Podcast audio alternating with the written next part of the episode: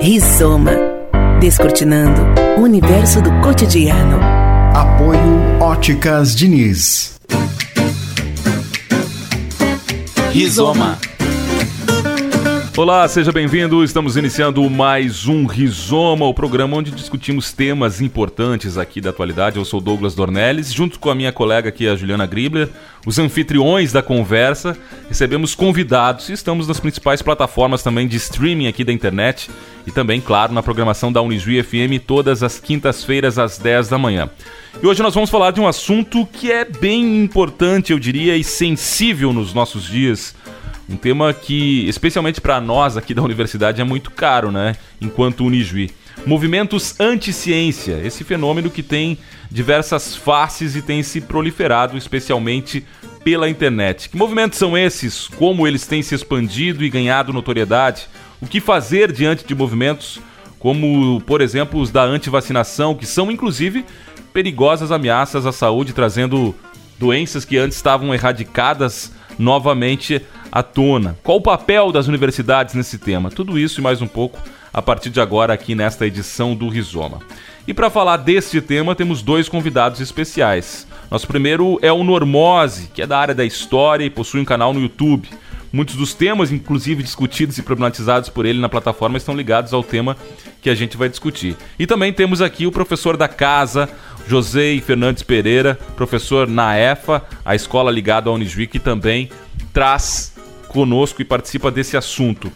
Uh, eu começo falando para os nossos convidados darem o primeiro pitaco sobre da onde surge esse movimento, que eu acho que é um consenso de que existe cada vez mais forte. De onde vem esse, esse movimento anti-ciência? Bom dia, sejam bem-vindos ao Rizoma. Bom dia, bom dia pessoal. Prazer enorme aí poder uh, contribuir com a produção de conhecimento científico, juntamente aí com o nosso outro convidado, né, o Normose. Vamos uh, poder fazer um debate bem legal aí sobre isso. Para começar, então, uh, eu penso que essa ideia, da, essa, essa coisa da, do questionamento da, da, do que a gente chama de verdades científicas, né, ou os fatos científicos, para ser mais exato, ela, ela ganha contornos mais atuais aí com o que a gente chama de era de pós-verdade, né, ou as fake news, como ficou mais, mais conhecido. Mas eu acho que essa coisa da pós-verdade, da fake news, ela não é tão recente assim. Eu acho que o, talvez o Normose depois pode engatar alguma coisa nesse sentido. Eu penso que se a gente pensar historicamente, a culpa não é só do Facebook, não é só do Trump, não é só do Putin, não é uma coisa recente.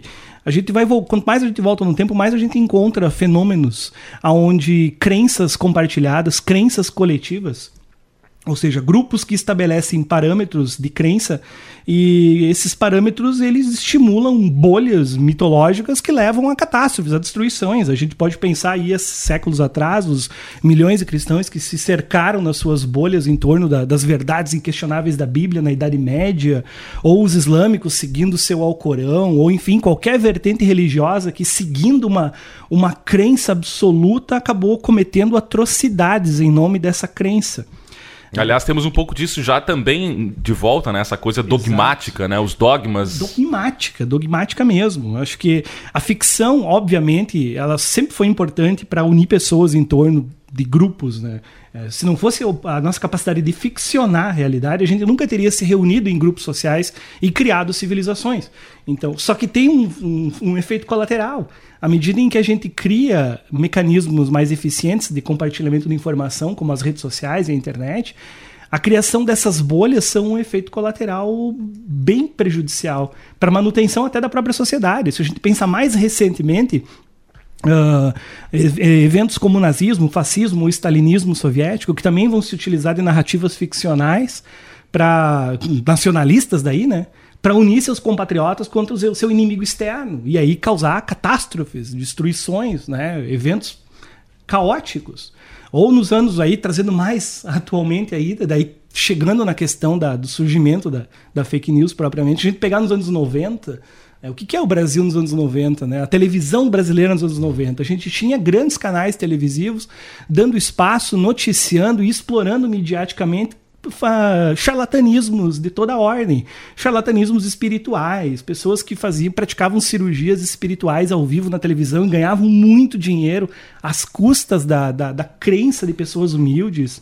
Gente é, entortando garfo. É o Uri, Uri Geller entortando garfo, é o Homem do Rá lá no Fantástico, é os, doutor, os inúmeros doutores Fritz que tiveram por aí, era o ET de Varginha, era o Chupacabra, era o ET Bilu. Gente, era uma infinidade de. Não, e teve até. Absurdos, né, Normal? aí, professor.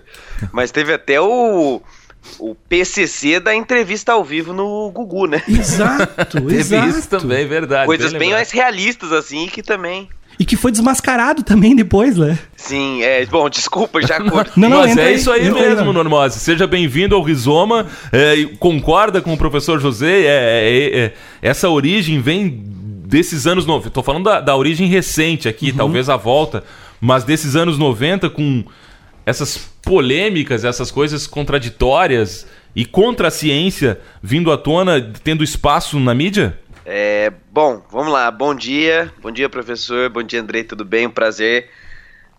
Apesar do papo bastante denso, bastante pesado, ser convidado para falar de anticiência, me é uma honra ser lembrado com o meu canalzinho de falar sobre isso. E olha, eu concordo com o professor que, apesar da gente hoje ter nomeado como pós-verdade, os nomes aos bois precisam ser dados e a gente está falando basicamente da mentira, né? Uhum. Hoje a gente floreia ela, dá esse nome gourmet de pós-verdade, mas é a mentira propriamente dita. E desse ponto de vista eu concordo muito com o professor de que há uma lógica histórica por trás desse uso dessa mentira. E nesse ponto eu acho que o que eu mais tenho entendido sobre os movimentos anti-ciência é que eles não têm exatamente a ver com ciência ou falta de ciência ou conhecimento sobre ciência ou não. Ele tem muito mais a ver com pertencimento a algum grupo, a algum afeto, né? Então, esses grupos vão criando essa, essa crença coletiva a qual a verdade é simplesmente um ponto referencial assim para o grupo e pouco importa é, dados concretos da realidade, né? E aí, se você voltar bem lá atrás, mesmo voltando muito mais para trás do que voltou o professor na fala dele, você na Idade Média, por exemplo, você tinha, por exemplo, os reis taumaturgos, né, que são os reis poderosos que, além do poder político, concentravam em si o poder de serem curandeiros. Uhum. E por quê? Porque justamente lidavam com pessoas que não tinham o conhecimento que não, poder, não pode ser chamado de ciência nessa época, mas um conhecimento mais formal e que a partir do desconhecido enxergavam nesse rei o poder da cura. E o desconhecido acaba fazendo isso para as pessoas, né? Uhum. É, ou elas vão vangloriar, ou elas vão rechaçar aquele conhecimento. E eu acho que a ciência moderna, enfim, acabou caindo nisso, né? As pessoas acabaram rechaçando o conhecimento mais formal e encontrando na internet aquilo que elas precisavam, né? É, ou seja, a informação de que a ciência está te enganando e você que descobriu isso é um ser diferenciado. O grupo que descobriu isso é diferenciado. E aí pronto, você passa a se sentir pertencente a um grupo. E aí a partir dali é uma defesa do seu grupo e não mais de qualquer outra coisa, né? E eu é. acho que a coisa é mais ou menos por aí. Normose, você acredita que a, a gente é esse movimento, na verdade, é fruto de um analfabetismo científico, por assim dizer, da nossa sociedade. Você comparou até a Idade Média, onde não tinha esse conhecimento. E hoje, apesar de a gente utilizar a tecnologia e da ciência, uh, a maioria da população, por assim dizer, dá para se dizer analfabeta. Ela não sabe exatamente como funciona. Ela sabe usar, mas não como funciona. Concorda com isso? Concordo, mas com algumas ressalvas, e aí já fica até a indicação de quando que eu comecei a gerar essas ressalvas, que foi aquele documentário da Netflix, não sei se vocês viram, aquele sobre a Terra plana, sabe? Uhum. É, que é um documentário bastante interessante, porque de início o diretor se propôs a fazer uma chacota pura, é, com os terraplanistas e depois, quando ele vai conhecer esse pessoal, ele começa a ver que o problema é muito mais sensível, muito mais, muito mais embaixo. Por quê? É, de fato, a, existe uma galera que está distante da universidade, da academia, que é, vamos dizer assim, usando seu termo, analfabeto científico, mas ali no documentário você vê que tem um monte de engenheiro, um monte de pós-graduando, de mestrando, que também compraram a conspiração da Terra plana. e aí você fala, pô, aí, aí quebra as pernas, né?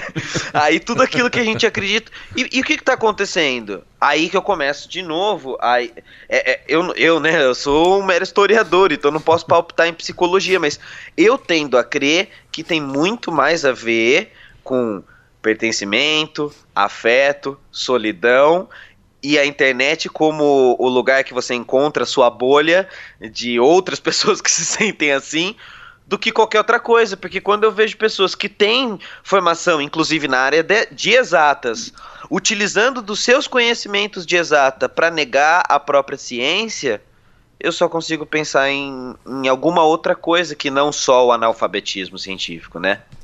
O que, que vocês é... acham? Não sei. Normose me permite também uma parte, eu acho legal pensar nessa perspectiva, porque a gente tem também uma, uma, uma certa ilusão do conhecimento. O que, que seria a ilusão do conhecimento? Né? A gente tem essa, esse, essa, essa tese de que ah, todo indivíduo pensa por si só. Mas na verdade a gente não pensa mais por si só, a gente pensa por grupo, a gente pensa em grupo.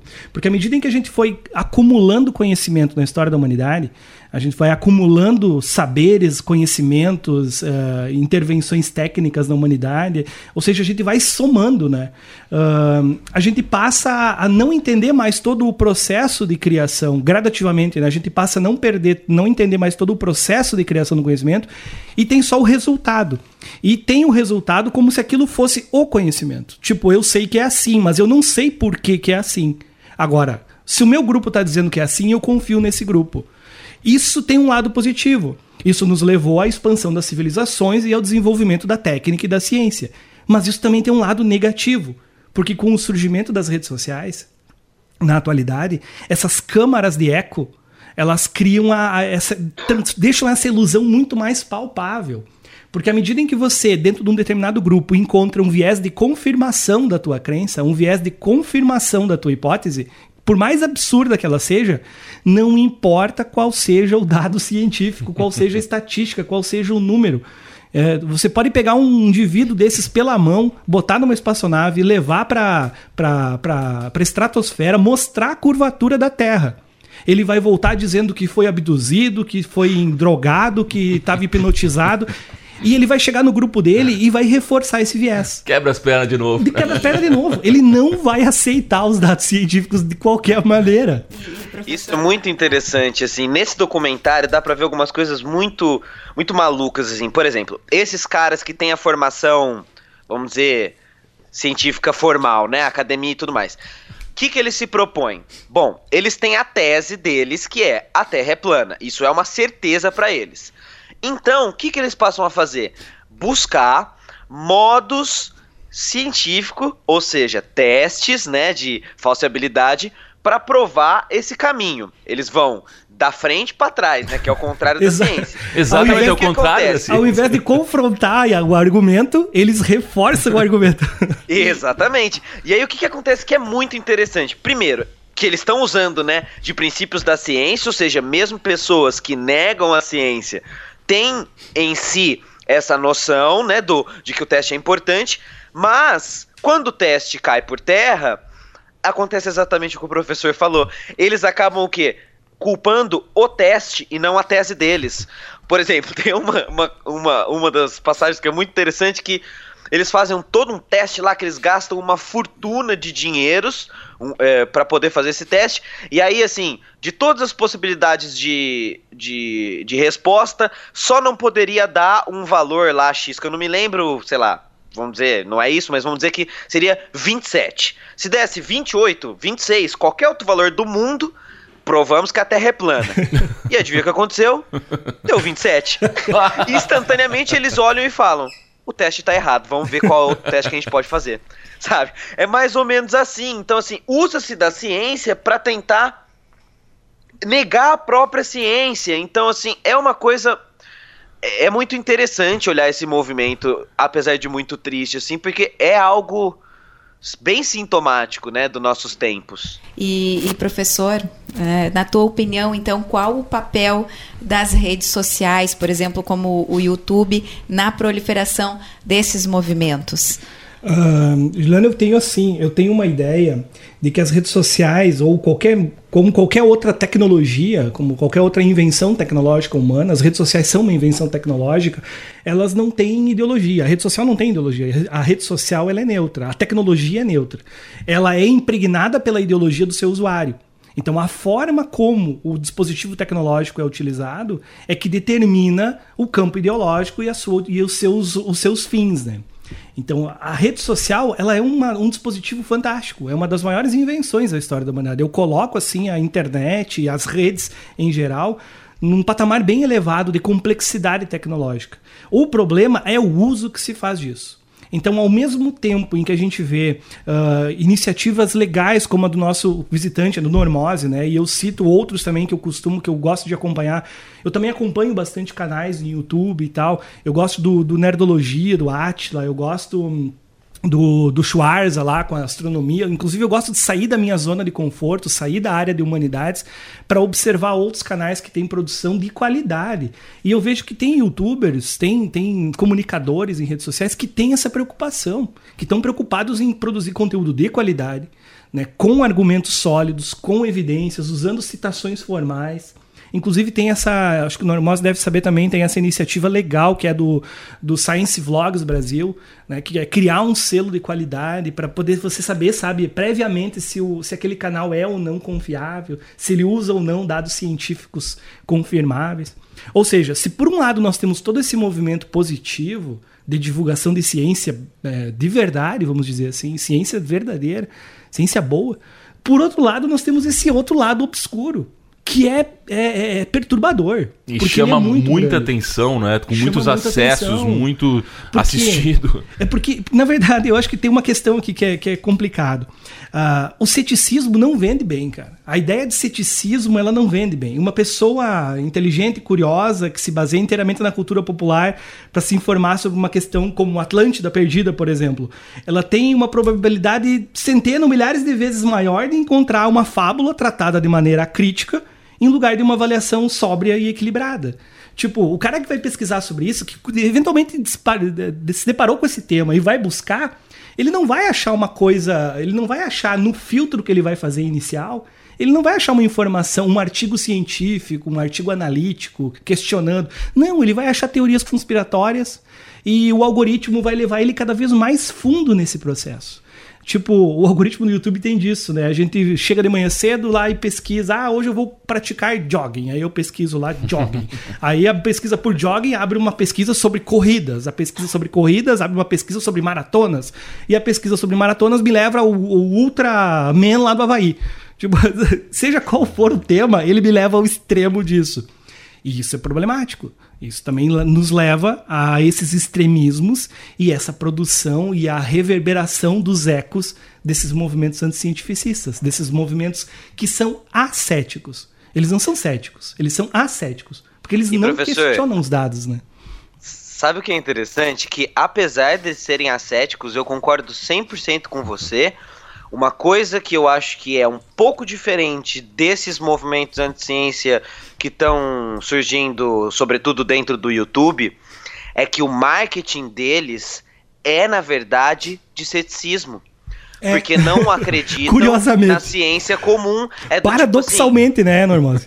Exato, é isso, é tipo assim, você vai acreditar nesses cientistas que estão dizendo para você que vacinação é uma coisa boa, eles estão tentando manipular sua mente, você vai acreditar nesses cientistas que estão dizendo que a Terra não é plana, é, não seja bobo. E aí o sujeito e aí que é interessante. Por quê? Porque o sujeito não teve, aí a gente está falando de sociedade, a oportunidade do acesso à, à educação de ciência formal, mas ele tem ali uma propaganda simples e fácil do resultado que a ciência geraria, que é esse ceticismo, esse questionamento à verdade e tudo mais.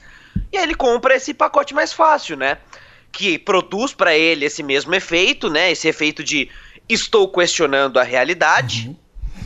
sem questioná-la. E aí é, é. Entende? Isso, que é tipo, não é mais exatamente uh, ascético. É ascético na prática, mas se você perguntar, ele vai dizer que o cientista sim é que agem com fé. Que ele não, ele questionou a indústria farmacêutica, vamos dizer assim. E é interessante por quê? Porque uh, no caso da indústria farmacêutica, de fato, você tem um problema social, um interesse político-econômico dessa indústria farmacêutica. Uhum. Só que daí ao salto lógico de negar toda a ciência porque ela seria movida por interesses malignos da, da, da indústria farmacêutica, você tem um, um, um, salto elógico, um salto lógico chamado esquizofrenia no meio aí gigantesco, né? Mas é, é, eu acho que a gente tem que, enquanto academias, entender isso. Que quem caiu nessas, caiu nessas buscando questionar. Buscando respostas. É, buscando questionar o comum, buscando questionar. Que é o movimento que a ciência faz. Então a gente perdeu no meio do caminho aí. É, é o processo academia... que talvez esteja errado, né, Normose? Oi, desculpa. É o, é o, processo que talvez esteja errado. O processo como está sendo feito isso, esses questionamentos tá, é, são feitos de, e são na verdade manipulados, né? Eu diria. Isso.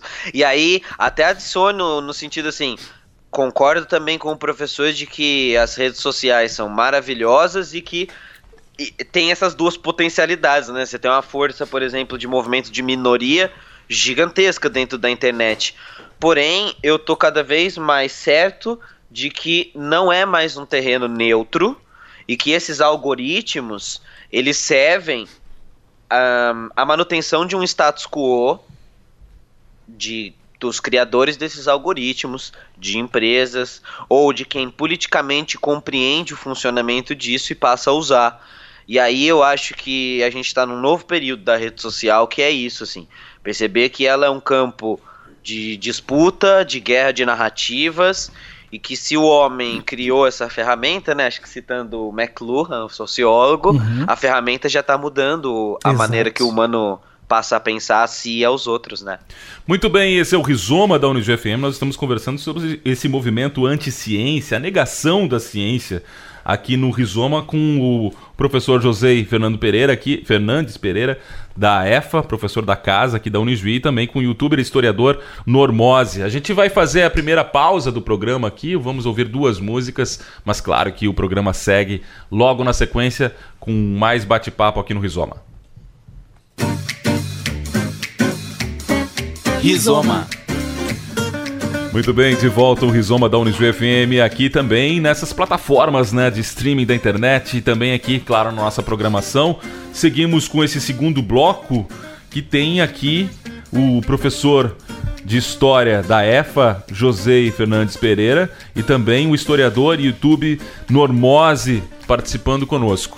E já que a gente estava falando então de, de redes sociais, uh, Normose, eu gostaria que você falasse um pouco para a gente como que é o seu trabalho no YouTube, uh, inclusive para combater esses movimentos, né? Sim.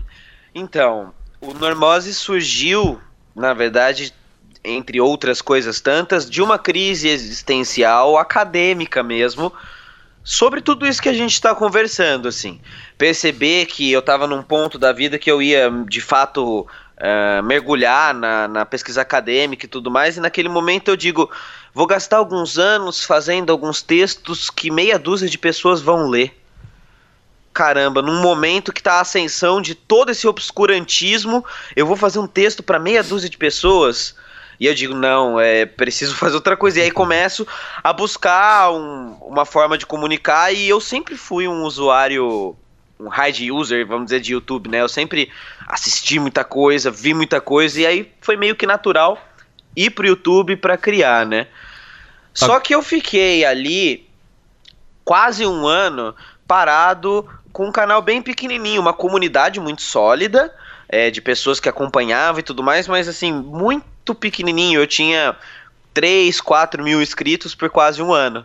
E aí no final do ano a coisa explodiu, uh, justamente por, pelo caráter de vídeos mais denúncia, assim, de coisas que me incomodavam, e foi se transformando no meu trabalho. E aí agora as pessoas mandam, assim, sabe, temas que que acham que seria legal trabalhar no canal, porque eu sempre pego esse tipo de discussão, né? A normose, é, que é o nome do canal, é justamente isso, né? Um, é um termo filosófico, assim, de uma certa patologia da normalidade. Ou seja, o que, que é normal aos olhos da sociedade, mas que olhando de um ponto de vista um pouco mais externo é doentio, é patológico. Ou seja, por muito tempo a escravidão né, já foi considerada normal para parte da sociedade. O que, que será que hoje não é, não tá, não tem esse status de normalidade? E aí, entre essas coisas, o obscurantismo e os movimentos anti-ciência estão dentro das indagações do canal, né? Pois é, e, e, e uh, esses movimentos também, quem os segue, né, quem participa, tem muito a questão do ódio ali, né? Porque tem um pertencimento, é uma causa para eles. Você é fruto de ataques nesse sentido, Normose? Porque a, a, internet é o território também desses, desses haters, né? Opa! Tô tirando um pós-doutorado em ódio e perseguição contra mim. E, e assim, eu falo rindo para não chorar, mas quem decidiu falar sobre informação uh, na internet certamente já tem uma história de ódio e perseguição, assim. E de um tempo pra cá isso tem sido diário. Acordar com notificações de mensagens assim de que até a minha mãe tem sido culpada pela, pelo problema da ciência, do esquerdismo no mundo, entendeu? É, então, assim, rolaram algumas coisas bem chatas, assim, de perseguição mesmo, ameaça de morte, é, é, coisas muito, muito complicadas, assim, de. É, enfim, sem entrar, mas assim, do que você imaginar de pior, de ameaça, rolou. Agora, professor José, como é que é, é, se pode ser um contraponto desses movimentos? Uh, também sem fazer esse jogo, eu vou chamar de jogo da desinformação, mas como, como criar um, por exemplo, um canal como o Normose, que traz a, a ciência séria, assuntos para debater de uma forma consistente e não cair nesse mesmo jogo que é utilizado por esses canais que acabam propagando esse, esse movimento anti-ciência, por exemplo. Eu acho que o, o Normose toca numa questão legal, que é essa, essa, esse não conformismo, né? essa não conformidade, não, não aceitar essa normalidade, eu acho que é o primeiro passo. E não, não se acomodar diante dela, não, não, sair da zona de conforto. Eu me vejo muito na, nas palavras dele também nesse sentido, à medida em que a gente observa no dia a dia questões que, que transmitem a, uma, uma ideia de normalidade quando na verdade são catastróficas, são caóticas, né? Eu acho que a educação tem um papel importante nisso. Agora falando como educador também, como formador de professores, né? Eu penso que a educação tem um papel muito importante nesse, nesse processo. À medida em que a gente pensa que a educação básica, escolar, né, a escola institucionalmente pensada, ela tem por função é, preparar, formar um indivíduo para viver numa determinada sociedade, bom, a gente tem esta sociedade agora. Será que a gente está formando adequadamente os indivíduos para viver nesta sociedade? Essa é uma pergunta que a gente já se fazia lá no final dos anos 90, no início dos 2000, quando se começava a questionar a escola do século XXI, quando se começava a questionar a escola do século XXI, em épocas de internet que estava recém-nascendo e se popularizando. Hoje a gente está no olho do furacão, a gente está em pleno temporal e a gente está se sentindo perdido no meio de tudo isso. Carl Sagan falava num Carl trabalho, né, Sagan né, como você me disse isso. aqui em off, né, professor? Sim, eu trazia uma, uma passagem, Normose, do, do Mundo Assombrado pelos Demônios, do Carl Sagan, um dos últimos Sim. livros do Carl Sagan, um dos maiores educadores científicos do século XX. E o Carl Sagan, lá numa altura do livro, se não me fala a memória, no capítulo 13, ele fala, dá esse, dá esse seguinte dado assim: 95, isso lá nos anos 90. No início dos anos 90, 95% dos norte-americanos são cientificamente analfabetos. A porcentagem é exatamente igual à de afro-americanos, quase todos escravos, que eram analfabetos pouco antes da Guerra Civil Americana quando haviam penalidades severas para qualquer pessoa que ensinasse um escravo a ler. Ou seja, no século XIX, no final da, do período escravocrata americano, nós tínhamos leis que puniam pessoas que se dedicavam a educar os escravos. Porque um escravo que soubesse ler, ele, se, ele teria mais condições de lutar pela sua própria liberdade e escapar do sistema e fugir dessa, dessa lógica.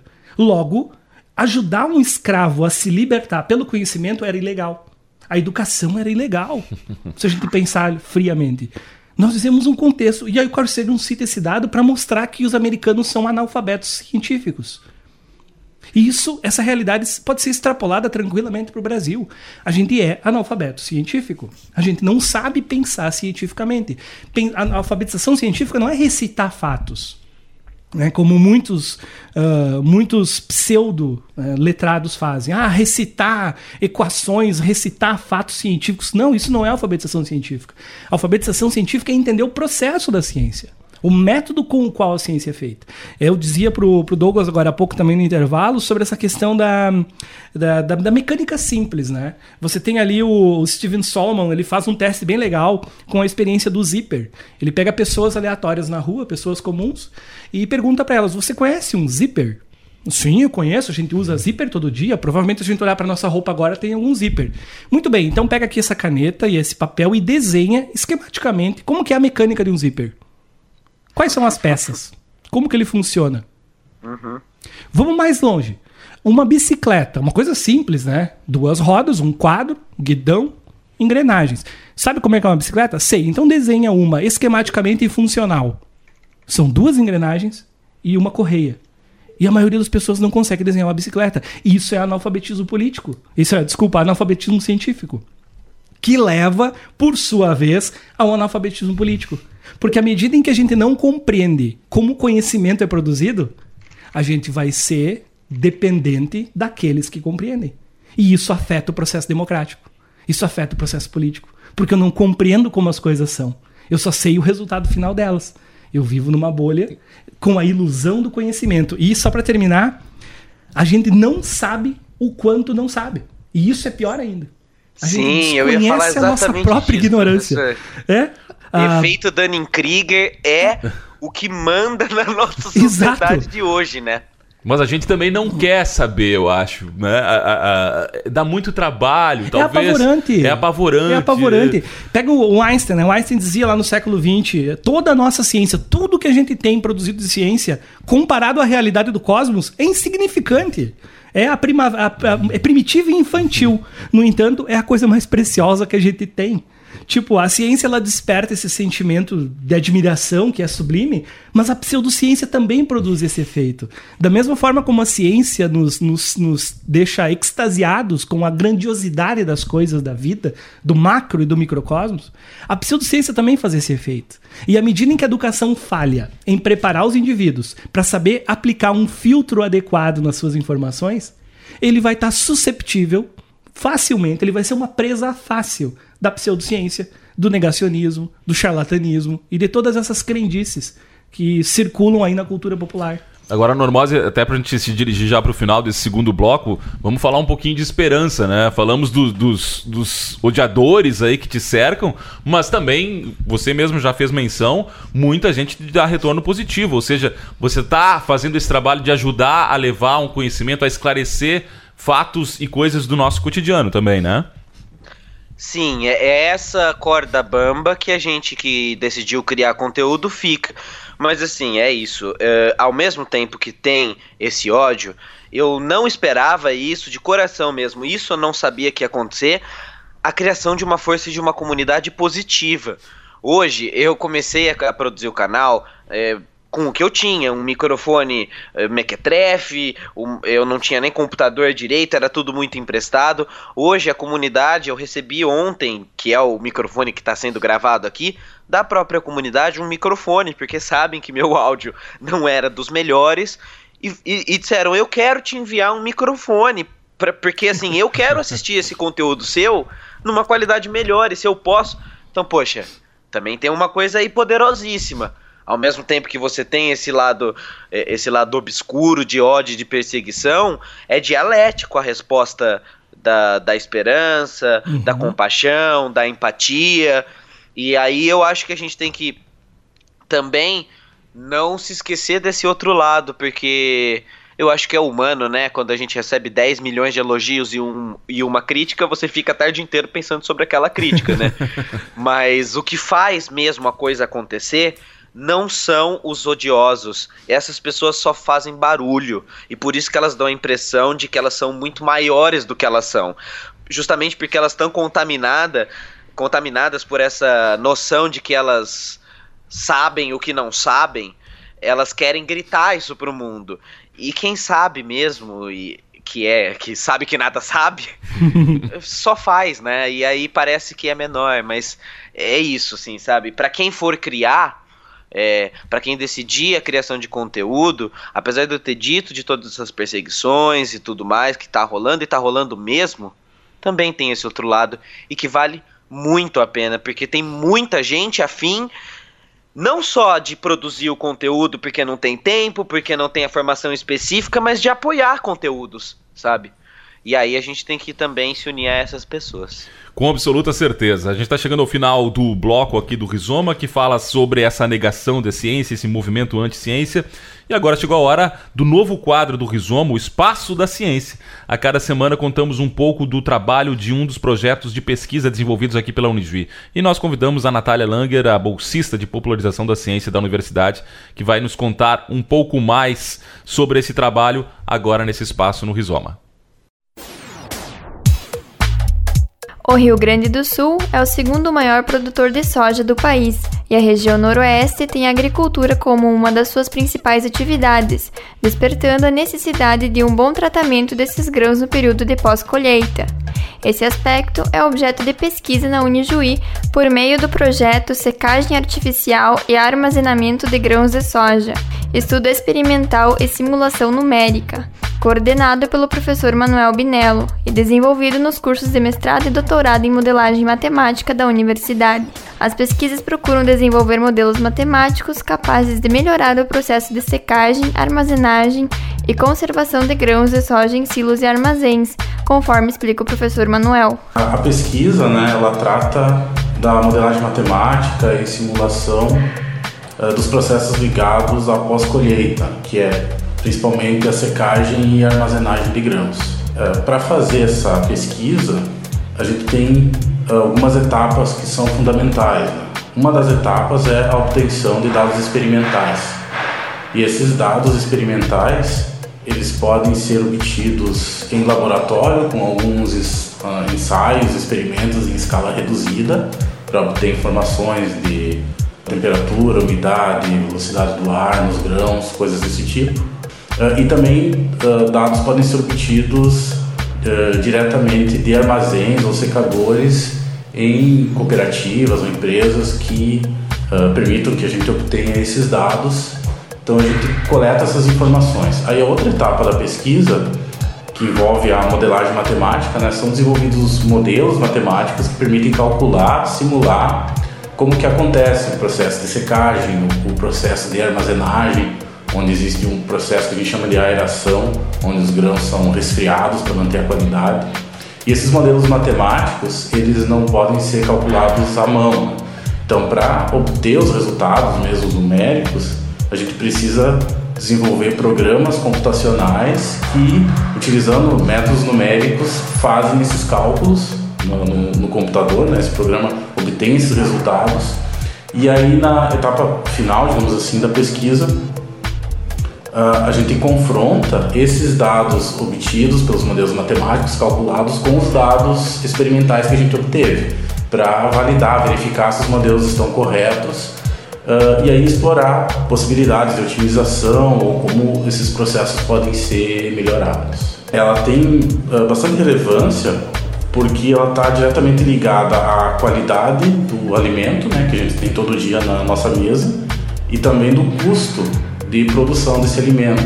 Então, quanto mais estudos tiverem nessa área para otimizar esse processo, a gente vai ter alimentos com melhor qualidade uh, e que consome uh, um consumo menor de energia para manter essa qualidade durante a armazenagem, durante a secagem. Então esse é um dos principais fatores que motivam pesquisas nessa área.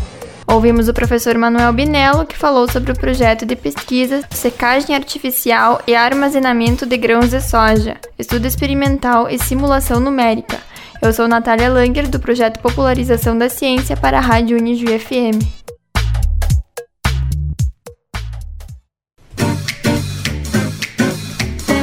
Rizoma. Muito bem, bloco final aqui do Rizoma da Unijuí FM. Rizoma que também está nas plataformas de streaming da internet. Em podcast, hoje nós conversamos com o Normose, que é historiador e também youtuber, e o professor José Fernandes Pereira, professor da EFA, professor da casa aqui da Unijuí, professor de história, falando sobre essa negação da ciência. Uh, a gente terminou o bloco falando um pouquinho do trabalho do Normose e dessa esperança, do apoio que ele recebe também, tratando desses temas que vão ao encontro do que estamos tratando agora. E eu queria que a gente falasse também, nesse terceiro bloco, de esperança, né? Para onde vamos? Temos como. Tem uma luz no fim do túnel, ou seja, esses movimentos de anti-ciência tendem a diminuir, na opinião de vocês? Ou a gente vai seguir realmente a, a idade das trevas pode voltar?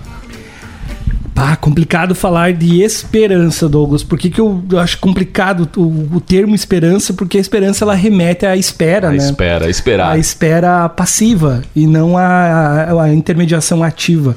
É, particularmente, eu acho que apenas à medida em que a gente tomar partido nesse, nesse movimento, é, da forma como. E eu acho legal esse, essa forma de usar as redes sociais, como Normose, como outros canais estão fazendo, né, sabe? De se colocar e de buscar uh, divulgar informação de qualidade, criar bons canais.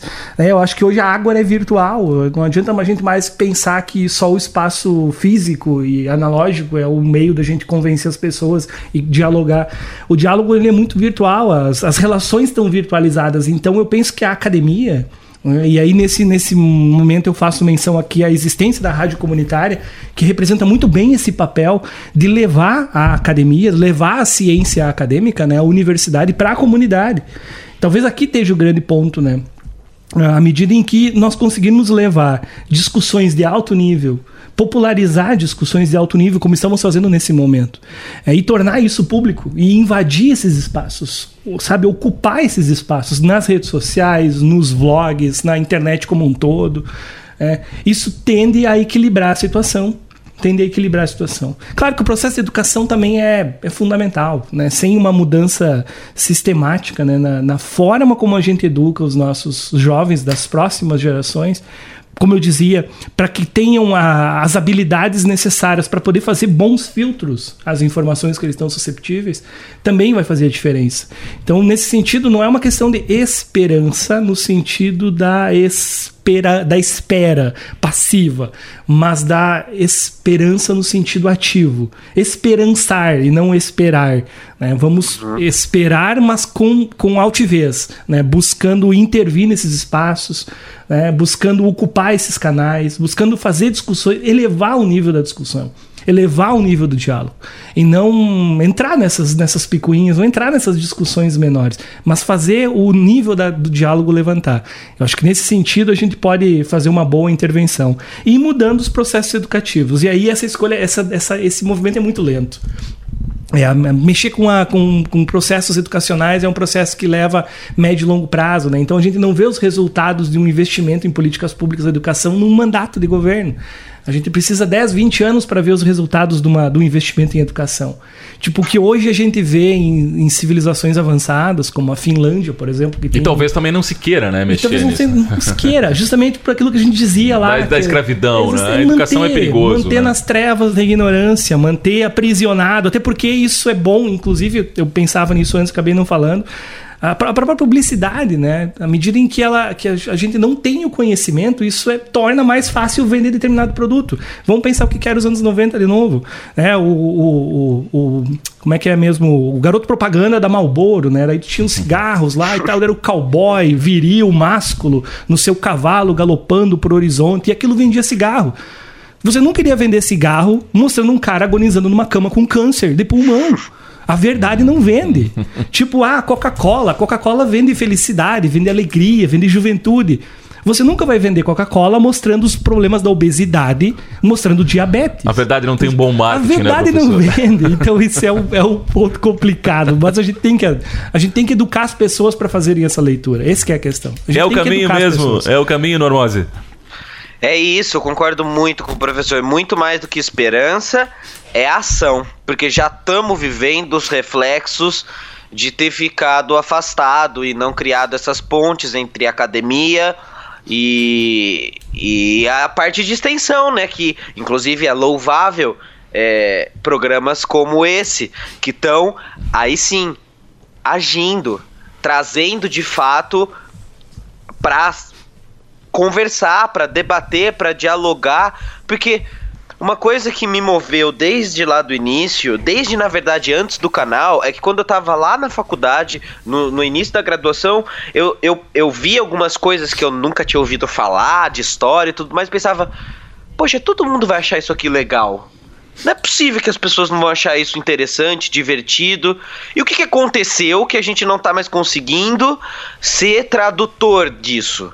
Sem baratear as ideias, é claro, mas a história, o conhecimento é algo que move as sociedades humanas. A gente não perdeu isso, só basta a gente agir, sabe? E aí eu tô 100% com o que o professor falou, assim, saca? É, a gente sa- é, sabemos que a verdade não vende e que vai ser muito difícil, sobretudo nesse momento que estamos ah, ciência, professor, educação, num patamar quase de legalidade e criminalização. Mas ao mesmo tempo a gente sabe dos conteúdos que a gente tem e o quão poderoso, poderosos e interessantes eles são para as pessoas. Então basta continuar assim.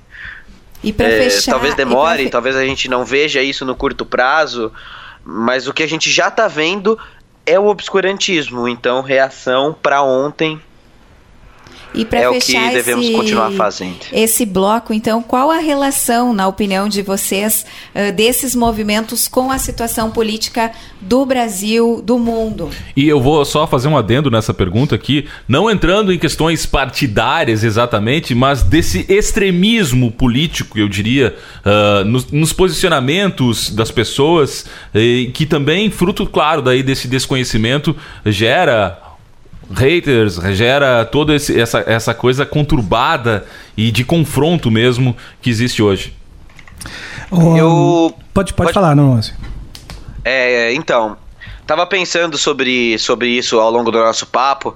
Eu acho que o professor passou sobre isso, e, é, sobre esse assunto. Eu acho que é importante a gente frisar que é o seguinte: não existe teoria da conspiração inocente. Ou seja, aparentemente a Terra plana ela é inocente porque ela não afeta todos nós. Mas o problema é que a teoria da conspiração ela funda um modo de pensar. O modo de pensar conspiracionista, ele vai escalando, ou seja, o sujeito entra nesse terraplanismo e daqui a pouco ele tá na antivacina, que aí sim afeta diretamente outras pessoas e dali a pouco ele começa a reproduzir isso por uma visão macro política de que existe uma conspiração de uma de alguma coisa que manda no mundo e que todo mundo tá sendo movida por essa coisa e tudo mais e que todo mundo que fala fora disso é meu inimigo e tal. Então assim, nenhuma teoria da conspiração é inocente, ela vai levar é, a Terra plana é uma uma droga leve para uma porta de entrada para as coisas mais pesadas, sabe assim? Então eu acho que isso acaba levando ao extremismo, mesmo porque o extremismo aí dentro da plataforma que eu tô, que é o YouTube, ele vende muito mais, né? O extremismo, o discurso da treta, o discurso de eu acabei com ele, Lacrar, tô, lacração. destruiu, né? Vende muito mais, então assim, eu acho que e aí alguns certos grupos, alguns certos grupos políticos passam a compreender que isso é pode ser ferramenta política. E aí quando isso acontece alguns anos atrás, aí a coisa começa a ficar feia e escalar para onde a gente está hoje.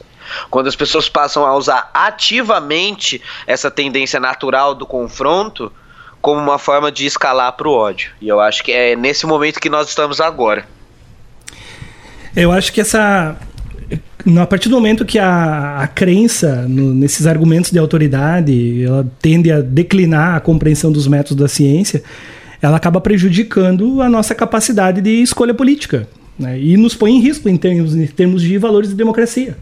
Ou seja, a partir do momento que a gente não compreende como as coisas são, por que, que elas são e como elas chegaram onde estão, pensando cientificamente, isso põe em risco a própria democracia. Porque isso vai afetar as nossas escolhas políticas. Né? Se a gente não sabe filtrar uma informação, como é que a gente vai conseguir fazer um filtro adequado para um sujeito, para um indivíduo que usa essas informações a reverir né? e distorce e mente descaradamente, em termos até de campanhas eleitorais recentes? Né? Qual é que vai ser o resultado final disso? Nós vamos ter pessoas analfabetas uh, científicas, pessoas que não sabem que não sabem, ou pior, que usam a ignorância dos outros como ferramenta política. Eu não sei o que é pior disso. Se é tu ter o, o, o espertalhão que usa a ignorância dos outros, ou é tu ter o ignorante que não conhece a própria ignorância. É um páreo duro. É, de, que não de sabe nada de meteorologia, que, é que, não sabe nada de biologia, mas está fazendo políticas públicas sobre mudança climática, está fazendo políticas públicas sobre organismos geneticamente modificados. Gente que não sabe nada. Não, fala sobre a guerra da Síria, fala sobre a crise da Venezuela, mas não sabe apontar no mapa onde ficam esses lugares.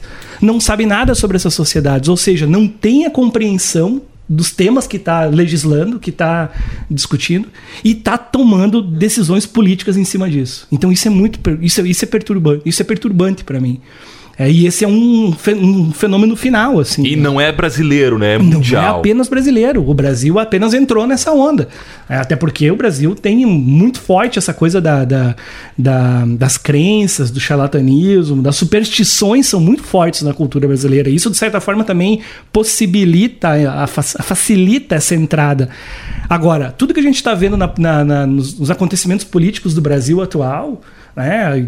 pegando das queimadas da Amazônia até o aumento das, da incidência de sarampo e outras doenças e outras coisas tantas, a diminuição drástica de recursos para ciência e tecnologia, o corte de bolsas, a perseguição de universidades, de professores. Né? Recentemente nós temos aí também decisões que afetaram a própria universidade com a, a questão aí da nossa das nossas bolsas das de bolsas. filantropia, as universidades comunitárias sendo atacadas também de, de forma indireta. Ou seja, toda a sociedade paga um preço muito alto, muito alto, por essa, por essa ignorância, por essa aposta na ignorância e na cegueira científica. Uh, e como a gente falou então de ciência no programa de hoje, a gente não pode deixar de avisar aos nossos ouvintes sobre os programas de mestrado e doutorado aqui da Unijuí. Afinal, é a partir deles que pesquisas e a produção de conhecimento acontecem aqui na universidade. E a Unijuí possui sete programas, ofertando cursos de mestrado e doutorado em diferentes áreas do conhecimento. Então você pode acessar www.unijuí.edu.br e conferir então todas as possibilidades ofertadas. Assim como você acompanha todas as quintas aqui na Unisvi FM a partir das 10 da manhã, temas como esse aqui no Rizoma da 106.9 e claro, também nas plataformas de streaming da internet você encontra os podcasts lá. Eu quero agradecer aos nossos convidados pelo belo tema, o belo papo que a gente teve hoje sobre esse movimentos, esses movimentos anti-ciência aqui, agradecer ao Normose, youtuber e historiador que participou do programa, ao professor José Fernandes aqui da EFA, Fernandes Pereira da EFA, que também é professor aqui da Unijuí, professor de História. E eu acho que foi uma contribuição grande dos nossos convidados para mais um tema do Rizoma. Obrigado, Normose. Eu que agradeço, muito obrigado a todos aí. Passem lá no canal, vamos trocar uma ideia, vamos junto que vai melhor. Acabei de me inscrever, viu? Tô, tô Opa, mais um. Tenho certeza que ganhou um monte de inscritos hoje, viu? Oh, Bem-vindo todos. Estarei lá. Eu adoro conversar com as pessoas nos comentários. Faço questão de que a gente tenha comunidade mesmo, troque ideia, sabe? Vamos trocar ideia, pelo amor de Deus. Vamos trocar ideia. Essa é a saída. Professor José, obrigado mais uma vez. Professor obrigado. José é sempre convidado convidado aqui da casa. Obrigado por trazer a sua contribuição aqui ao programa também. Perfeito. Obrigado, Douglas, Juliana, Normose. Um abração para todos aí. Estamos à disposição. Nós ficamos por aqui neste Rizoma. O próximo é na próxima semana, às 10 da manhã, na Unigi FM. E podcast você encontra outros assuntos para a gente ouvir também. Obrigado e até lá. Valeu! Rizoma. Este programa foi produzido pela Coordenadoria de Marketing da Unijuí e pela Rádio Unijuí FM. Apresentação e entrevistas: Douglas Dornelles da Rosa e Juliana Gribler. Produção e roteiro de Fernando Guetems. Edição: Douglas Dornelles da Rosa e Andrei Martins. Participação especial de Natália Langer.